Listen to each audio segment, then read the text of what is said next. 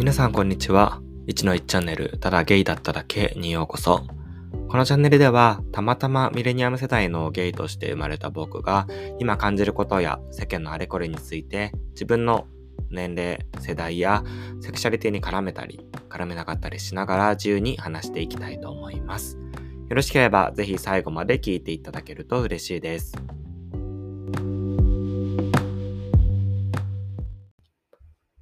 はい。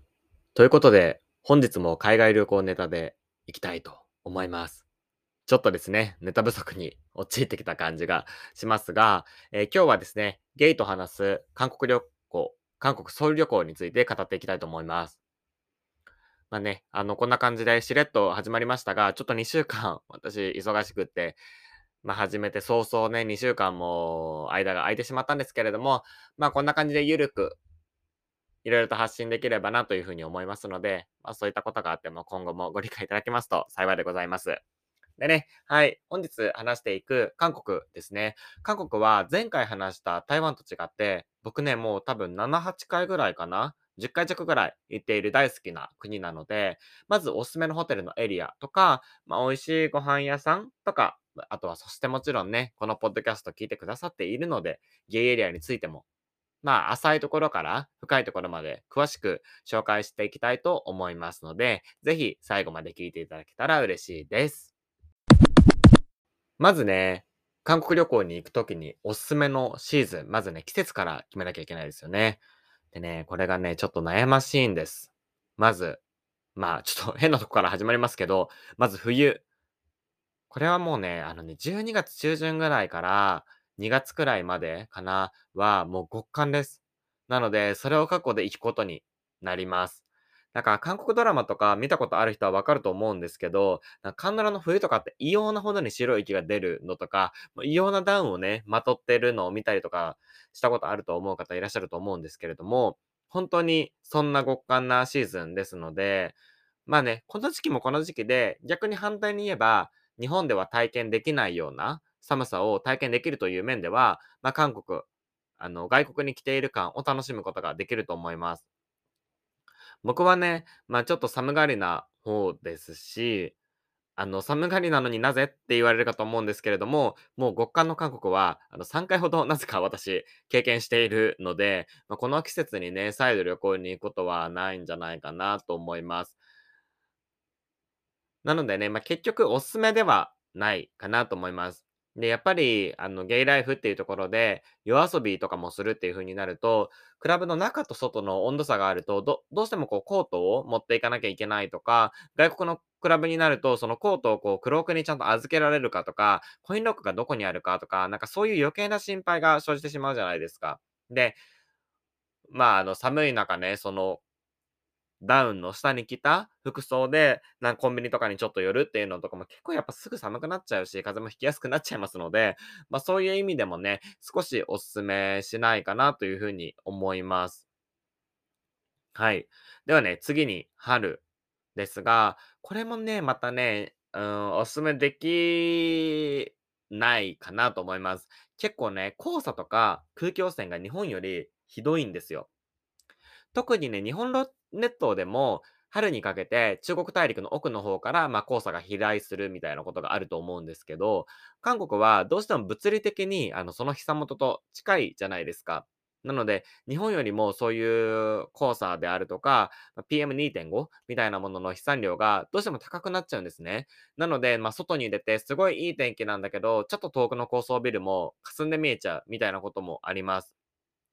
なので、気管支の弱い方には、お勧めできないかなというふうに思います。結構ね、あの、お家に帰って鼻をこう噛んだりすると、あの、鼻水が黒くなっちゃったりとか、その黒いのが混じってたりとかすると思うこともあったので、あの、僕は大丈夫だったんですけど、気管支の弱い方とかだと、本当に喘息とかになっちゃうと、まあ、外国でわからないところでっていう風になると思いますので、まあ、ちょっと気をつけた方がいいと思いますね。ただ、まあ、気温自体は落ち着いているし、あの、日本と同じで天気が良い日も結構多いです。で、僕もね、2月から3月にかけて3週間ぐらい滞在した時があったんですけど、その時も結構気温自体は、快適だった記憶があります。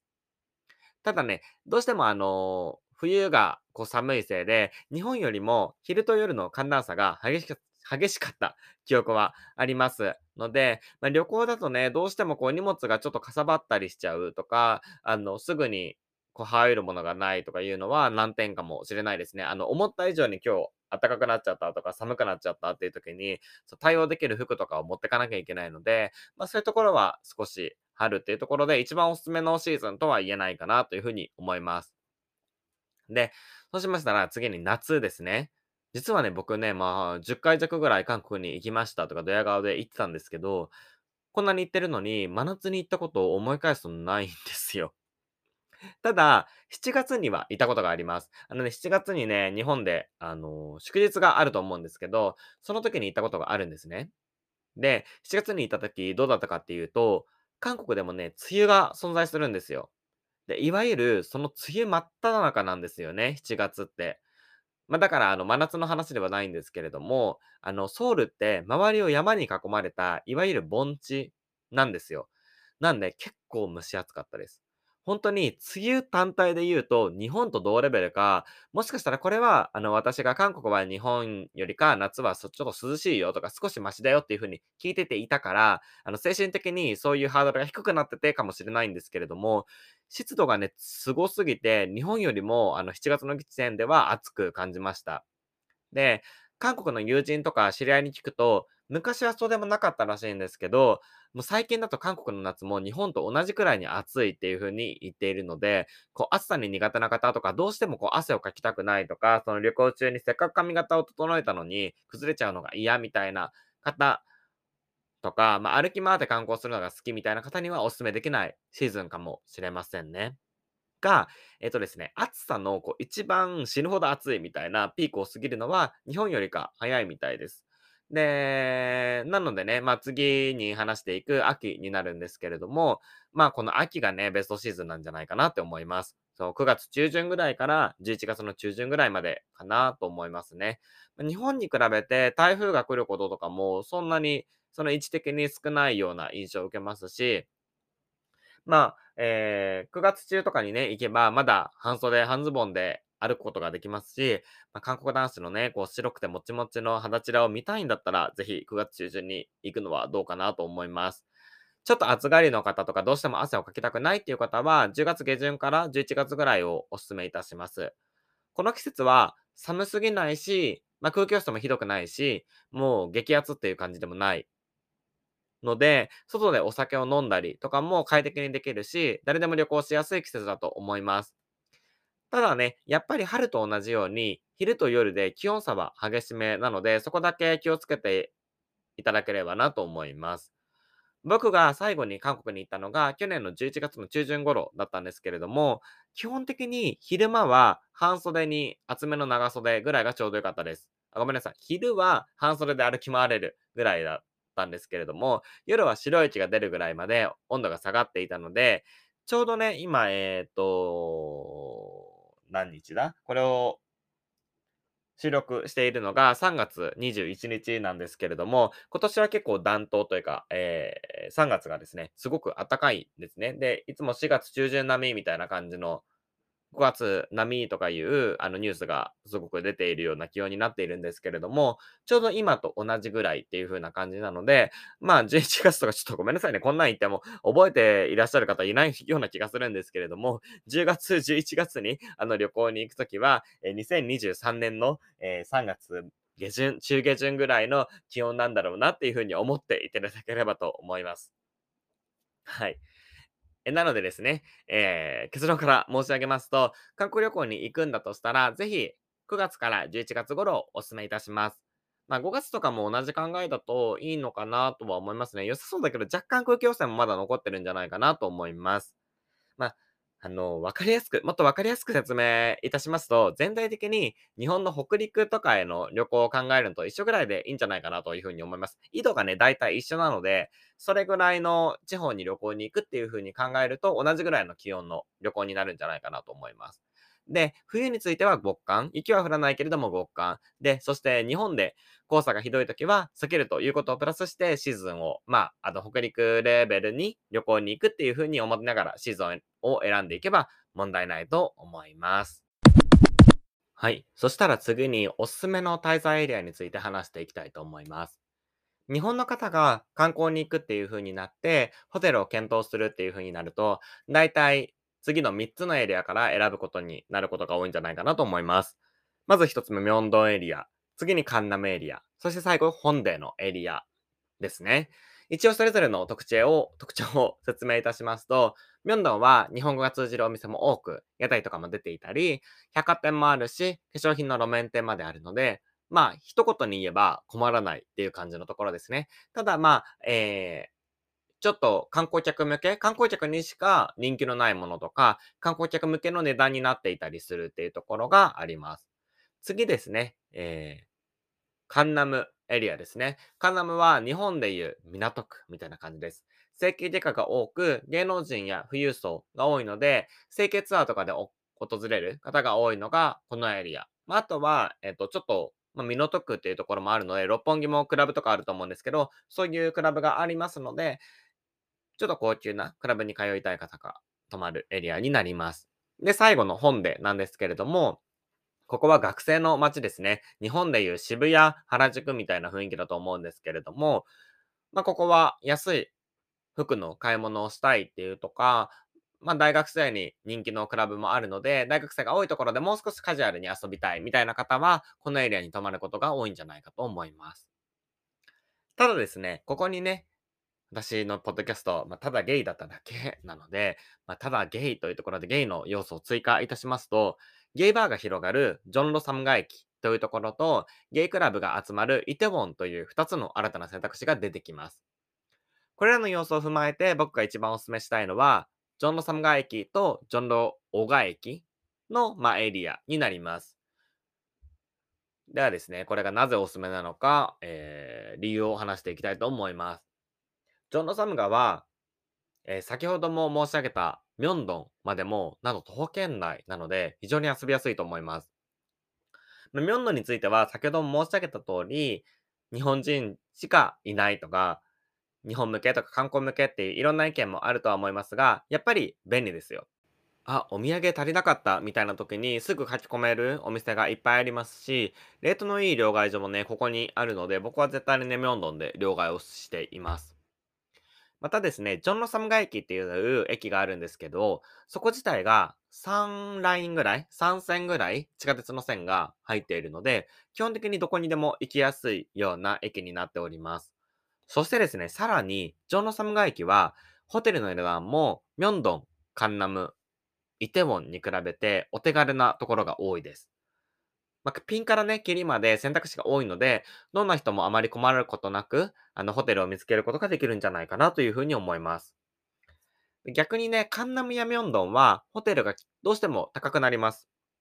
で、本では逆にホテルが安めなので、そういう意味ではお勧めできる点はあるんですけれども、本でってね、少しね、他のあの観光地と離れてるんですよ。なので、あの、ゲイクラブとかに興味がなくって、韓国のノンケのクラブでのんけの若者と遊びたいなら、本ではおすすめなんですけれども、ゲイで夜遊びも好きな方については、交通の便的にあまりおすすめできないかなというふうに思います。他にもね、あの、いろんなところに行きたいとか、もう僕本でがすごく好きだから、ずっと3泊4日中本でにいるとかだったら本でいいよっていう風になるんですけど、ちょっとね、ミョンドンに行くとか、なんか例えばトンデムンっていうところの、あの、服の卸売りがあるところに行くとか、まあ、カンナムの方に遊びに行くっていう風になっても、結構ね、本でからね、遠いんですよね。なので、そういう意味であまりお勧めできないなっていう風に思います。で、ゲイクラブで、クラブで遊んだ後に、あの、徒歩で帰れるっていうところは本当にいいポイントだと思うんですけれども、イテウォンのエリアについてはね、いかんせんね、ホテルが高いなっていうふうに思います。イテウォンってもともとあんまり、なんかイテウォンクラスとかで皆さんこう、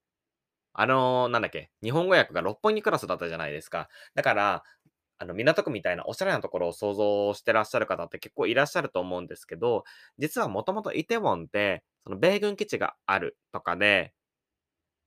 外国の方がこう流れ集まりやすいみたいな感じ、ちょっとローキー、あの、治安が悪くって女の子一人だとあんま遊びに行っちゃいけないよみたいなエリアだったんですね。なので結構ゴミゴミしてて道も狭かったりするから多分ホテルをね建てるも余裕がないみたいな感じになってると思うんですよ。だから、ホテルがね、選択肢も少ないし、高いっていう感じになってます。あと、イテウォン自体一つの路線しか通ってなくって、その路線があんまり観光地へのアクセスがいい路線じゃないんですね。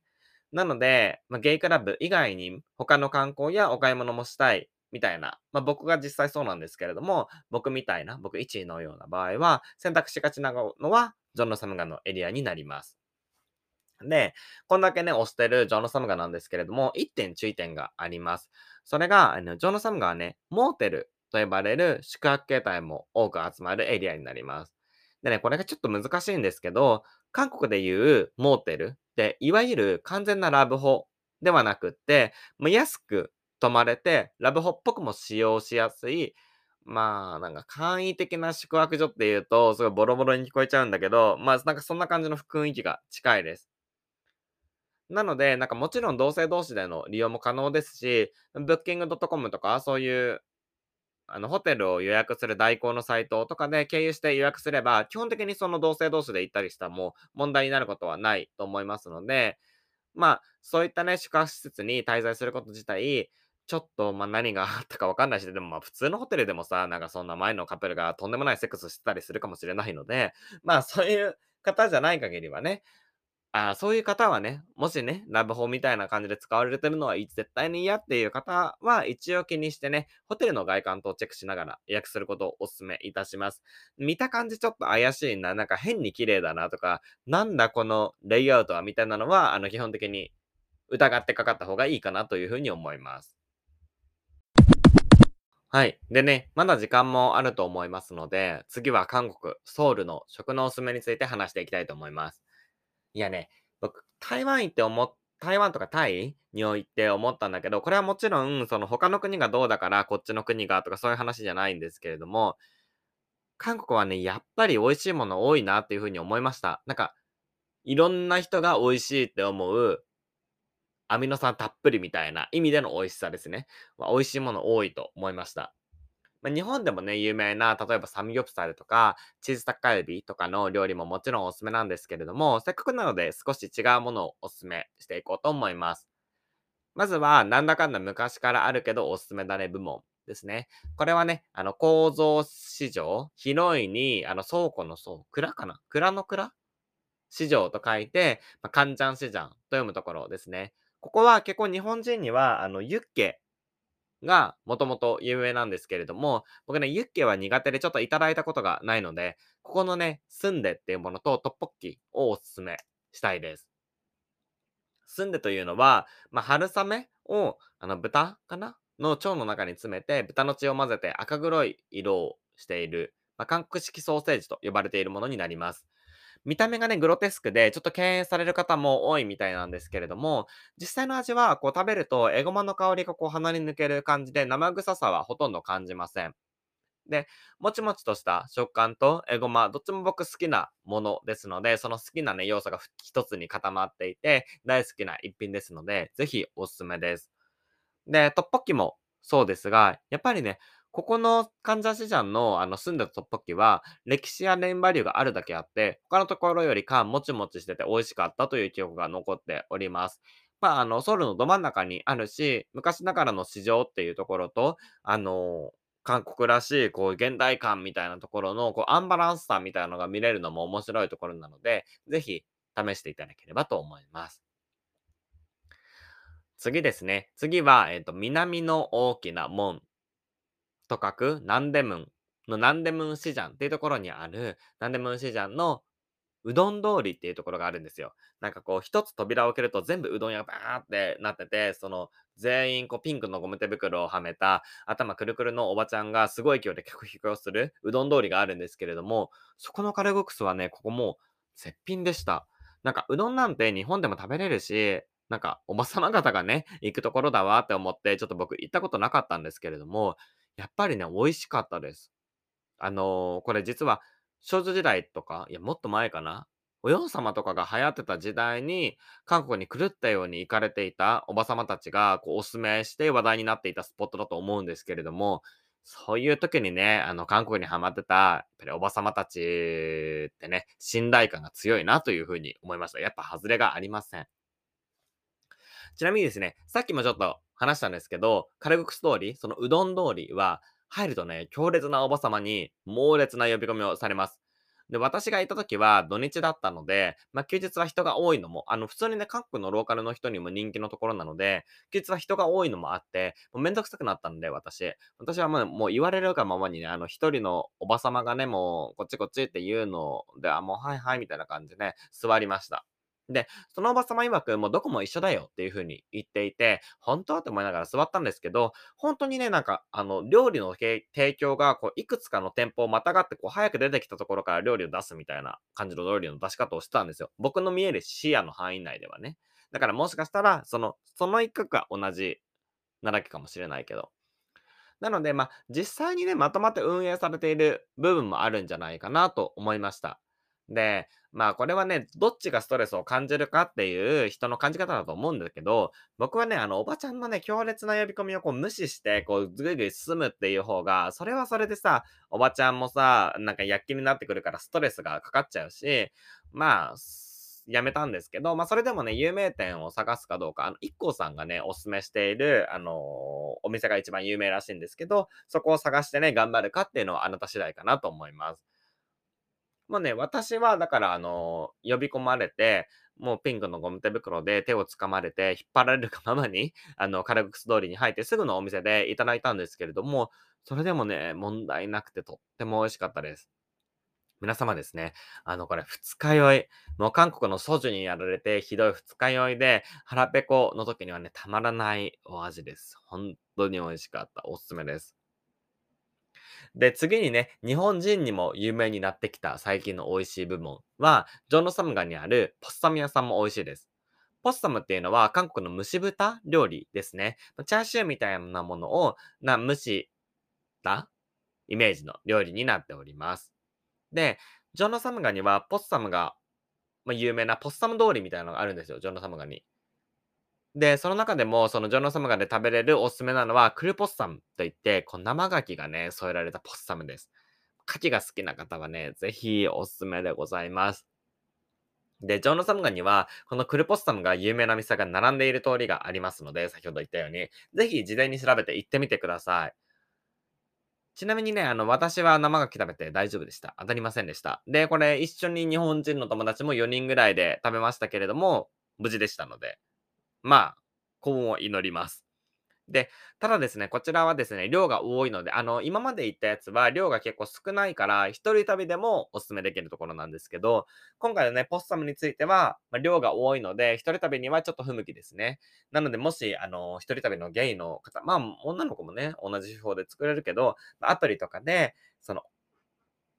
韓国の可愛い子と、会うのを兼ねて、ご飯行ける人を探した上で、実はなんか日本から来てて、クルポッサムっていうものを食べたいんだけど、みたいな感じで可愛く言うのはいかがでしょうか。はい。次におすすめなのが、韓国のおでんです。そのままね、発音も日本とおでんなんですけど、韓国のおでんは串に刺さっていて、魚の練り物が揚げられているものがあるんですね。それをおでんって言います。だからなんていうのかな、日本みたいにその鍋を全体をおでんって言うんじゃなくって、その魚の練り物のことをおでんって言います。で、ふわもちのね、魚の練り物がね、優しい出汁で煮込まれております。自分ね、実は、あの、はんぺんとかちくわとかちいかまとか、ちょっと練り物が苦手なんですけれども、韓国のおでんは結構好きでよく食べています。魚の含有量が少ないのかな？少ないのかわかん。ケチってんのかわかんないけど、あんまり生臭さを感じないんですよ。で、ね、もうこれ寒い時期にね、屋台で立って食べようもんならもうたまらないですね。ぜひ、まあ、韓国にね、旅行したからこそ、最近ね、カンドラとかでもその見ないですか？その、屋台に立って、こう、おでんを一本食べて、熱々みたいなことしながら、その湯気が立った出汁を飲むみたいなシーンとかね、あの、カンドラいっぱい見てる方は絶対見たことあると思いますので、それをね、あの、体験、日本じゃ体験できないと思うので、韓国でぜひしてみるのもおすすめです。で、おでんもね、二日酔いの時とか、ちょっとあの、飲みの合間とかにもさっと食べれる優しいお味なのでおすすめです。これもね、ジョンロサムガを、まあ、歩いていれば屋台も簡単に見つけられると思います。ただもしかすると、朝や昼は屋台の量ちょっと少なめかもしれません。どちらかというと、おでんって学生や社会人が帰り道にこう道すがら軽く頬張るみたいな感じのイメージに近いので、朝昼に食べようって思った方は、ちょっとその点注意していただいた方がいいかと思います。はい。それではね、いよいよ、芸的夜遊びのテーマについても話していきたいと思います。あのね、最初、えっ、ー、と、いつだっけ、えー、おすすめのエリアのところか、で話した通り、各国はね、ゲイの街として2種類あります。ジョンノサムガっていうエリアとイテウォンっていうエリアですね。で、ジョンノサムガは友達と一緒に飲むバーというか居酒屋みたいなものが多いっていうところになります。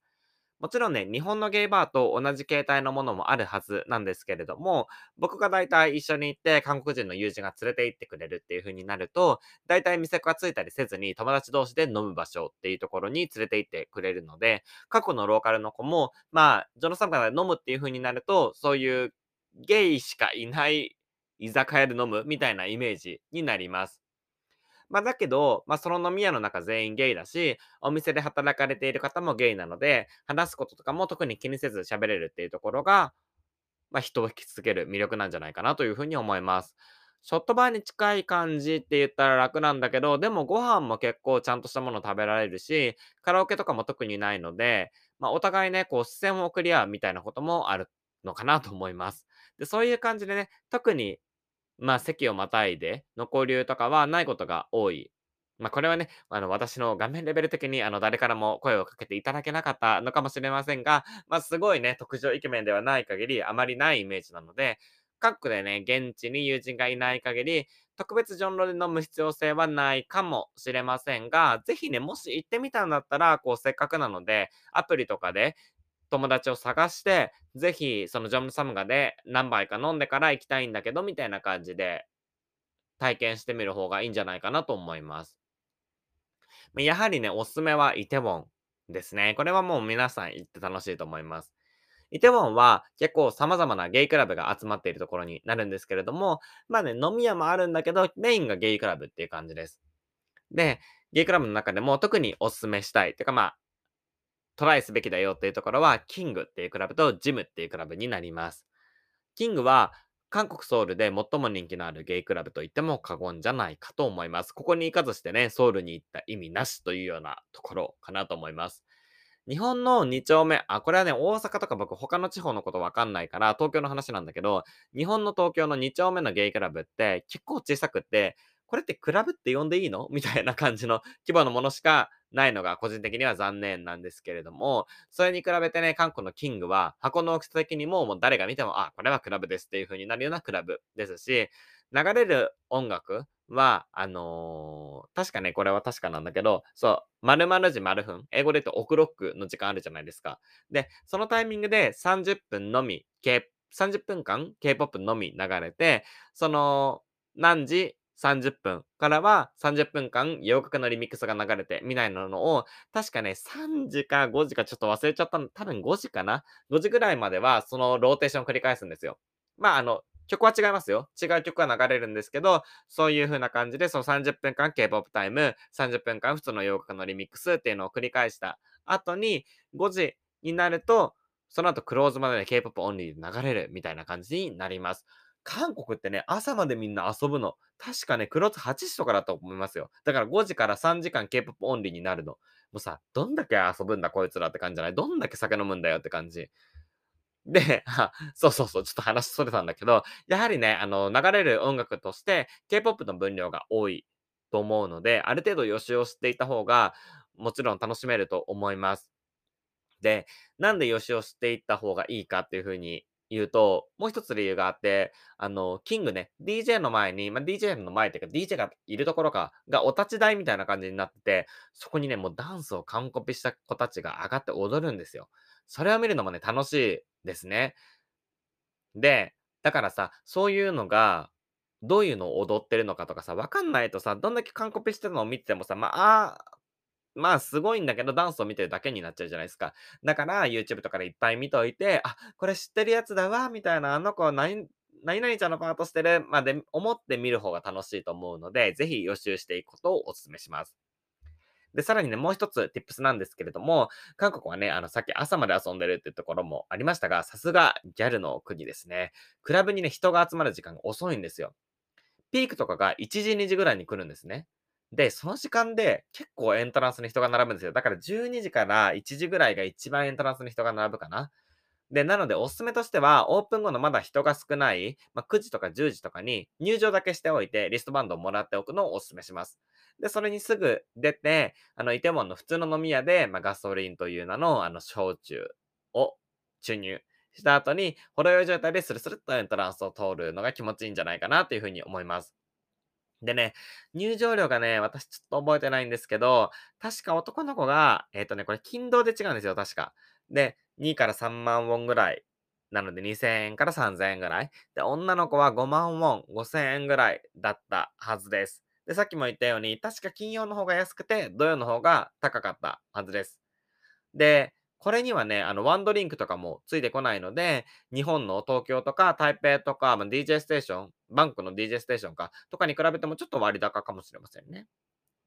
で、女の子はね、高いしね、2丁目とか台北の感覚で行くと、もしかするとそのゲイからの視線とかでちょっと嫌な気持ちになることもあるかもしれません。なので、もちろん女の子だけで行くことはお勧めできませんし、可能であれば、イケメン、すごく顔の整ったゲイの友達と一緒に引き連れて行く方が、その友達の顔面で守られるのでおすすめです。あとね、重要なのは、あの、イケメンの友達でも、男を見つけたらポイッとこう容赦なく捨ててしまうような友達ではなく、最後までこう大丈夫？楽しい？とか言ってくれる、あの、面倒を見てくれるような、そんなあの、顔面の整ったゲイの友達がいれば、各国のゲイのね、子たちって結構、そのベーシックが高くて外見的にも整った方も多いので、まあ、そんな子たちがね、ガールズグループ、それこそ TWICE とかさ、IVE とか最近すごい日本でも人気だと思うんですけれども、その曲をね、振り付けを一糸乱れぬシンクロで踊っている姿っていうのは、あの、良い経験になると思いますので、ぜひお勧めはしたいんですけれども、まあ、一緒に行く方っていうのを手に入れてください。まあね、時間がなかったり、疲れてたりしても、ぜひね、あの、1時間、2時間だけでも行っていきたい、行っていただきたいのがキング。これはマストになるんですけれども、次にお勧めするのはジムです。これは、キングの道を挟んで、まあ、反対側にある、で、地下にある、若干箱が小さめなクラブなんですけど、ここはですね、多分強制ではないはずなんですけれども、中に入ると、韓国のマッチョが上裸になっているクラブですね。あの、ほとんどの客が上裸です。これね、ちょっと新しいクラブなんですよ。あの、僕思い出せないんですけれども、以前は違う名前だったんですね。で、違う名前でやったのが、多分ね、昔ヒムだったかな？ヒムっていうクラブが、え、居抜きで新しい名前でジムとしてリニューアルしたっぽいです。これはね、私の予想だったか、友達がそんなこと言っていたようなのか、なんかちょっとどっちか記憶曖昧なので、もしかしたら私の妄想かもしれないんですけれども、オープンしたのが確か夏頃だったはずです。で、その時のドレスコードがね、確か上裸だったんじゃないかなというふうに思うんですね。で、僕が行ったのがもう11月だったので、さすがにね、あの、その寒い時期に、あの、韓国も強制はできないということかわかりませんけれども、あの、11月の時点ではもう人気上裸状態になっていました。ただ、多分オープンした当初、その上裸強制、ドレスコード上裸っていう風になっていたので、その名残でほとんどの人が、まあ、上裸状態になった。もしくは、その、自分が鍛えていて、体にこう自信のある方のみが、こう入っていくクラブっていうようなブランディングになったっていう風になります。なので、ここはね、女の子は多分入れないと思うんですけれども、ぜひね、あの、ゲイなんて、大体が、こう、ジムに行っているっていうところで、体自慢のあなた、もしくは、マッチョな韓国人を一度でも見てみたいという方、ぜひ行ってみてください。なんか別になんかプールパーティーでもないし、いやらしいことがあちこちで起きているわけでもないし、ブラックルームがあったわけじゃないと思うんですね。なんですけど、謎にね、あのーみんながね、上裸になって、もう良い成人男性がみんな上裸になって、あの、お酒を飲んでいるっていう空間ね、その状況で、なんか、ハッとした時にその状況を風感しちゃうんですよ。あ、なんか、あ、自分今、面白い空間にいるなというふうに 思いますので、なんかね、それもそれでね、面白い経験になります。まあ、私がね、知る限り、日本ではね、季節に、日本では、東京では、季節に関係なく、いつでもね、こう、ゲストが上半身脱いで入らなきゃいけないみたいなクラブはないと思いますし、韓国の方でね、まあ、しかもそんなクラブに行く方ですからだ。やっぱり体も、あの、自信があるんでしょうね。惚れ惚れするような方が多かったです。日本でそういうものになると、どっちかというと、ガチムチみたいな感じで、ちょっと筋肉の上に脂肪も乗っているみたいなのが人気になるので、まあ、そういうクラブがオープンしたとしても、そういう方が多くなるんじゃないかなっていうふうに私勝手に思っているんですけれども、韓国はね、結構、小切れって言ったら日本のガチムチの方が小切れじゃないみたいな、なんていうのかな。あの、普通の男の子みたいな感じ。なんだけど、あの、色白マッチョみたいな方もいっぱいいるので、どちらかといえば、そういう男性の方が好みの自分にとってはとても目の保養になる空間でした。またですね、その他に小さめの箱として、双方っていうところとクイーンがあります。これもね、雰囲気もあのね、箱の大きさもどっちもなんですけど、2丁目を行ったことある方とか、2丁目で飲んだことある方であればわかると思うんですけれども、ドラゴンとかアーティーに近しいようなイメージですね。ただ、一回り小さいぐらいかな。で、もしね、これ私の記憶違いだったら申し訳ないんですけれども、多分双方もクイーンも入場フリー、入場料フリーだったか、キングのね、リストバンドがあるからフリーって友達に教えてもらったような気がするので、もしかすると先にソフォーとキングに行っちゃうと入れないかもしれないんですけれども、キングのリストバンドがあればフリーだったはずです。まあ、僕は特段おすすめ、強くおすすめはしないんですけれども、ちょっと小さめの箱だし、まあ、キングとジム行って飽きたねみたいな感じになった時は、ソフォーとクイーンもぜひトライしてみればいいんじゃないかなっていうふうに思います。はい。なのでね、ぜひ韓国ソウルに訪れる際には、イテウォンのキングとジム、要チェックしてみてください。ジョナサンガもね、ゲイバーガーって面白いんですけれども、そこはぜひアプリで友人を作った後に行くのをお勧めいたします。ただ、正直、あの、台湾と比べて、韓国ゲイの方々のフレンドリーさ、知らない方に対するフレンドリーさは下がると思います。あんまりね、ゲイクラブでこうバイブス高くなって、イエーイみたいな感じで仲良くなることはちょっと難しいかなと個人的には思っております。結構ね、こう、お高く泊まっている方も多いので、まあ、話しかけるとか、ちょっと仲良くなりたいなと思って話しかけるような相手を間違えてしまうと、まあ、あんたみたいなレベルの外見のオカマが、何私みたいな、その高貴なオカマに話しかけてんのよ、みたいな感じの雰囲気をこう、視線であったりとか、態度でビシバシ感じることになることもあろうかと思いますので、しょっぱい気分にならないようにご注意くださいませ。ただね、その、これはゲイクラブの話ですので、旅行中にこう、道を聞くとか、あの、質問をするとかについては、皆様とても温かく優しく答えてくださいますので、そういった点においては心配されずとも大丈夫です。はい。ぜひ、あの、コロナ明けのね、海外旅行の候補に韓国ソウルを追加してみるのもいかがでしょうかこのポッドキャストを聞いてね、ちょっとでも韓国ソウル行ってみたいと思った方が、1人、2人、3人、4人、5人増えることを祈っております。